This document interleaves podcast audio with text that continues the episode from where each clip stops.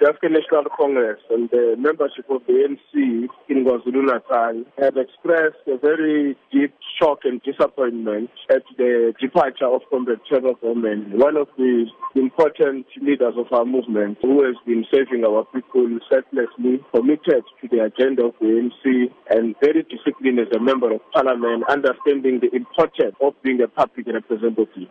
Definitely, his departure has robbed the A N C with one of the best cadres produced by our movement. And we believe that those of us who remain behind will take to heart the great examples that Comrade Trevor Bonhomme has left to us, which is the importance of saving our people. What is your fondest memories of Trevor? Very disciplined comrade who understood the importance of his responsibilities, who never trivialized any commitment. Any task given to him by the organization was always uh, treated with the seriousness it deserved. There was no small task, there was no small responsibility, according to him.